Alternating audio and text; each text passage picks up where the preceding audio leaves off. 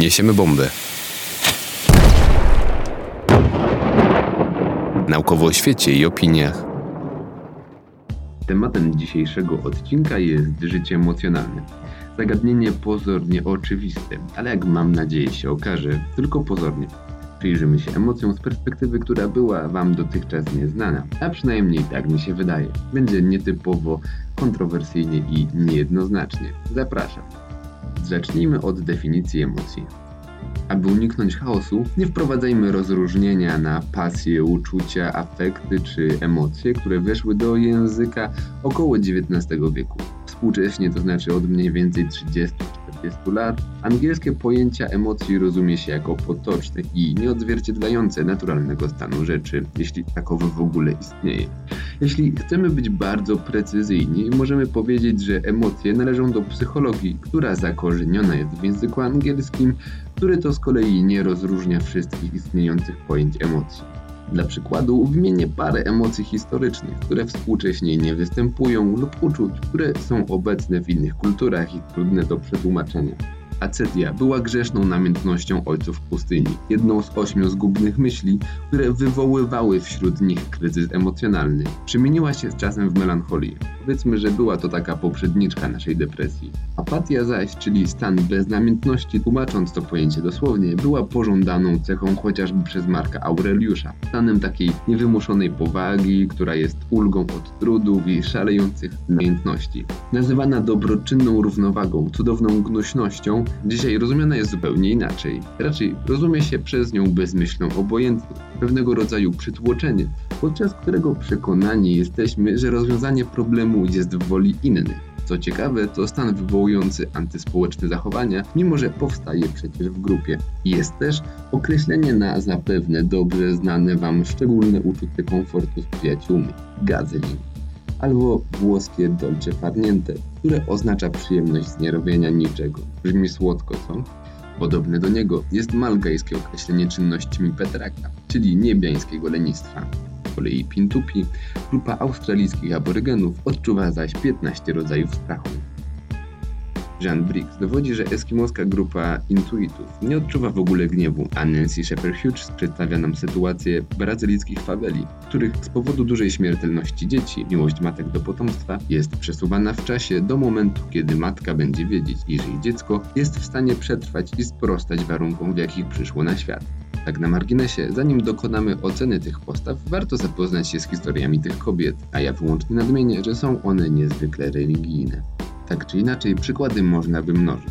A tym, co chciałbym zaproponować jako bezdyskusyjne, to rozminięcie się rzeczywistości z naszymi o niej wyobrażeniami i domysłami, według których kategoryzujemy znajomy dla nas stan rzeczy jako niezmienny, pewny, a przede wszystkim racjonalny, twierdząc przy tym uparcie, że istnieje jedna racjonalność, której racje muszą być zgodne z naszymi. To ważne, na podstawie tych przykładów możemy powiedzieć, że zarówno istniały historycznie, jak i istnieją aktualnie różne kultury i wspólnoty emocjonalne. Przyjmijmy zatem, że emocje to zdarzenia skoordynowanych zmian, które występują jednocześnie, nie będąc przy tym, to ważne, reakcją o charakterze przyczynowym. Uznajmy, że zmiany te zachodzą równolegle. Wiemy już, że emocje zmieniają się w czasie.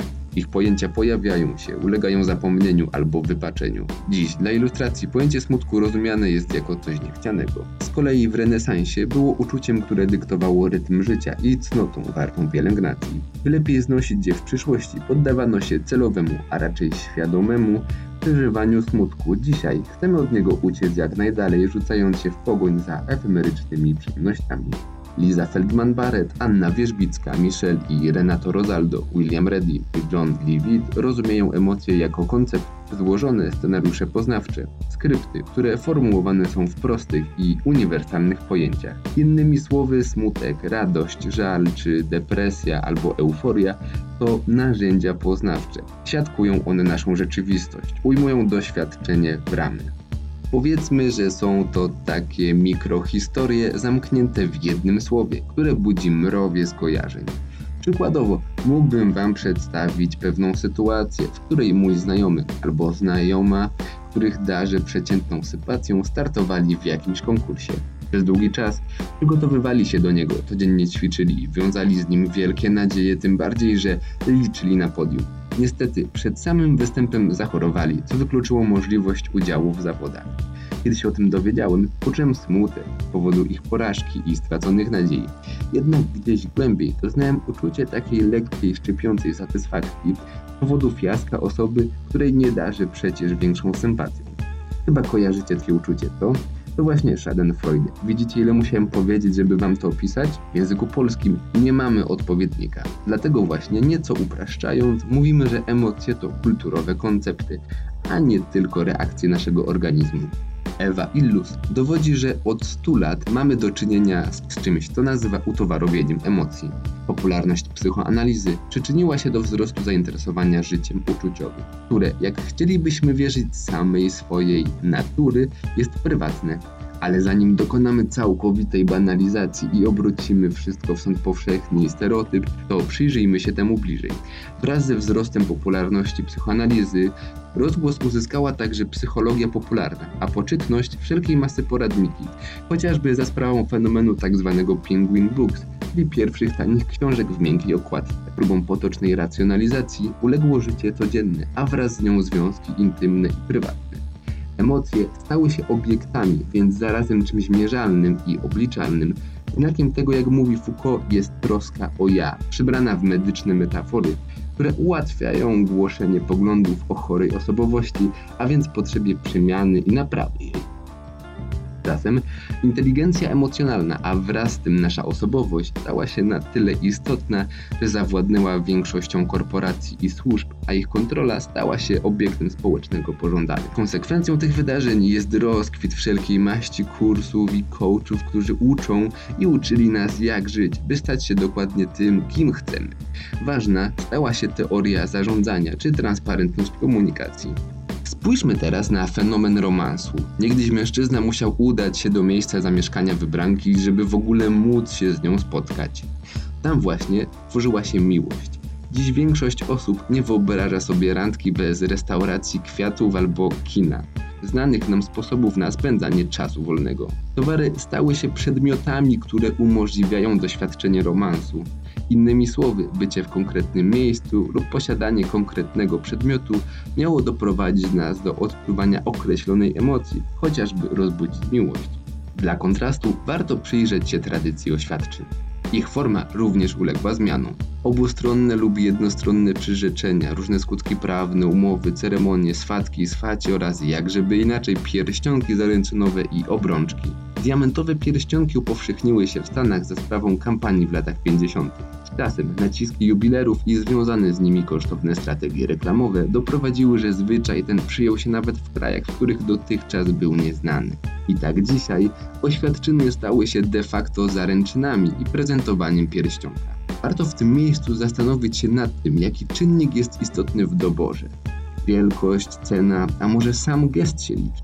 Jeśli gest ten jest obrazem kampanii reklamowych, to być może w tym wypadku miejsce. Pole do namysłu zostawiam Wam, nie oceniając, bo w gruncie rzeczy niewątpliwie na samym końcu ma przecież znajdować się uczucie, prawda?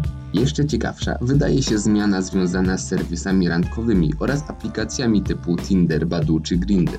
Ewa Illus ponownie dowodzi, że wraz z przesunięciem, które spowodowały, zmieniły się także reguły związane z doborem partnera. Jeszcze kilkadziesiąt lat temu zarówno kobieta, jak i mężczyzna w europejskim świecie albo w świecie krajów globalnej północy, co należy dodać, nie mieli większego wpływu na dobór partnera, choć oczywiście w różnym stopniu zależnym od płci. Dziś kategorie rynku przeniknęły nawet te najintymniejsze sfery naszego życia, regulując dobór partnerów. Mówiąc wprost, relacje zmieniają się wraz z wpływem technologii na nie. Możliwość wyboru i narzędzia do oceny potencjalnych partnerów zmieniają czynniki, którymi kierujemy się, szukając tego, co rozumiemy jako romantyczną miłość, która de facto też jest kreowana, o czym napomknąłem już wcześniej, choć to temat na osobną, dogłębną analizę. Aktualnie nasze emocje kontroluje już niemal wszystko. By lepiej się czuć, liczymy kroki. Określamy także dbaniem o aktywność fizyczną. Dbamy o dietę, która wpływa na nasz organizm. By opanować zmęczenie, znużenie czy popularne ostatnimi czasy tzw. Tak brain fogi, regulujemy ilość kawy. Chyba wszyscy znają dyskusję dotyczącą jej odpowiedniej ilości. 4 czy 5 filiżanek. Jak je liczyć? Jedna dawka to espresso, przecież kawa wypłukuje magnez, odwadnia i tak dalej. Są także roboty kuchenne, których celem jest odpowiednia stymulacja naszego humoru. W zależności od pory dnia i naszego tętna dobierają i parzą nam odpowiednią herbatę, która nas pobudzi lub rozluźni. Mamy aplikacje, które kontrolują nasz humor w zależności od długości postu i długo można by jeszcze tak wymienić. Na koniec, jako ważny akcent, choć powierzchownie błahy, dodam uwagę Andrew Bittiego, która dała mi do myślenia. Poza relatywizmem kulturowym i uwarunkowaniami biologicznymi, emocje przede wszystkim są personalne i biograficzne. To znaczy, że to właśnie ty je przeżywasz i dotyczą one twojej historii. By były zrozumiane, potrzebujemy osób, które dzielą nasze historie, będą współdzielić nasze rozumienie świata wraz z normami i wartościami, które choć subtelne są mu przypisane. Bo przecież jak przekazać komuś, że go kochamy, albo że rozgniewał nas czyjś komentarz, jeśli druga osoba nie będzie w stanie tego w ogóle zrozumieć, niezależnie od przedmiotu, którego historie te dotyczą i charakteru tych historii, ich prawdziwości, umowności czy iluzyjności, aby wspólnie działać, musimy je podzielać. Musimy wierzyć, że druga osoba zrozumie nasze uczucia, że gniew albo miłość zostaną odebrane. Historie nas tłumaczą, stanowiąc podstawę dla emocji i ich wymiany. To trochę jak ze środkami płatniczymi i walutą. Równie dobrze moglibyśmy rozliczać się i prowadzić wymiany w zatopionych kamieniach na Oceanie Spokojnym przy wyspie Jap jak zamieszkujący je plemię. Jednak szereg czynników doprowadził do tego, iż idąc rano do sklepu płacimy za drożdżówki i bułki w złotówkach, używając monet lub kart a zdziwienie budziłyby, dajmy na to, forinty albo czeki. Cóż z tego wszystkiego możemy wyciągnąć? Przede wszystkim, że emocje nie do końca są prywatne. Oczywiście, ich podstawą organiczną jest ciało, głównie dlatego, że w nim żyjemy. Choć to komunał i trywializm, wiem, że to komunał i trywializm, ale warto nie redukować wszystkiego do wymiany biochemicznej, choć jest istotne. Wszelkie doświadczenie jest przez ciało zapośredniczone, jednak to nie wszystko. Żyjemy wśród ludzi i przedmiotów, którzy mają czynny udział w naszym doświadczeniu, tak samo jak przedsiębiorstwa, których celem jest maksymalia zysków, a drogą do niej sterowanie naszym samopoczuciem. Dlatego uczucia stają się polem działań. Celowo wzbudza się w ludziach lęk, strach i trwogę przed chorobami, zamachami stanów, działaniami wojennymi, klęskami żywiołowymi, etc. Dzisiaj, w czasie pandemii, to chyba wyjątkowo interesujące. Korporacjom zależy na wynikach finansowych, nie szczęściu pracowników i klientów, chyba że przyniesie to wymierne zyski. Celem pierwszej, spójnej i racjonalnej, choć mające wątłe podstawy empiryczne, teorii psychologicznej, psychoanalizie, było, jak mówił Freud, przywrócenie jednostki społeczeństwu, definiując osobę chorą jako taką, która nie potrafi kochać, pracować. Ponieważ reżimy emocjonalne wydają się naturalne, jesteśmy w nich wychowani, a ich sposób działania jest subtelny i kapilarny, są ledwie zauważalne i ciężko nam się pogodzić z faktem, iż nasze emocjonalne wybory, które traktowaliśmy jako ostoje wolności, są także wpisane w pewne reguły rynku, kultury, polityki czy społeczeństwa. Z jednej strony, jednym zależy na tym, abyśmy byli krótkotrwale upojeni przyjemnością, odczuwali ekstazy i euforię na przemian z poczuciem braku i smutku i tak w kółko. Z drugiej strony podejmujemy szereg działań, by emocje te regulować, zarówno zewnętrznie przez przedmioty, substancje i otoczenia, jak i wewnętrznie przez różnego rodzaju techniki, modlitwę, afirmacje, wzdychanie, by wymienić choć kilka, choć są one nam bliższe niż śmiemy o tym pomyśleć. Oczywiście to tylko fragment historii, nie byłbym w stanie opowiedzieć o wszystkim. Grunt to śledzić własne zachowanie i reakcje. Osobiście polecam pielęgnowanie w sobie stoickiego spokoju, choć wiecie sami jak to jest. Ale także medytację, choć to tylko jedna z dróg. Bieganie też się sprawdza. Ważne, by zdawać sobie sprawę z tego, że nie jesteśmy automatami, nawet w dobie rynku, który zawłaszcza nasze kolejne domeny naszego życia i być świadomym tego, że emocje i uczucia dotyczą również nas. Mówił dla Was Aleks Szymkiewicz. Niesiemy bombę. Naukowo o świecie i opiniach.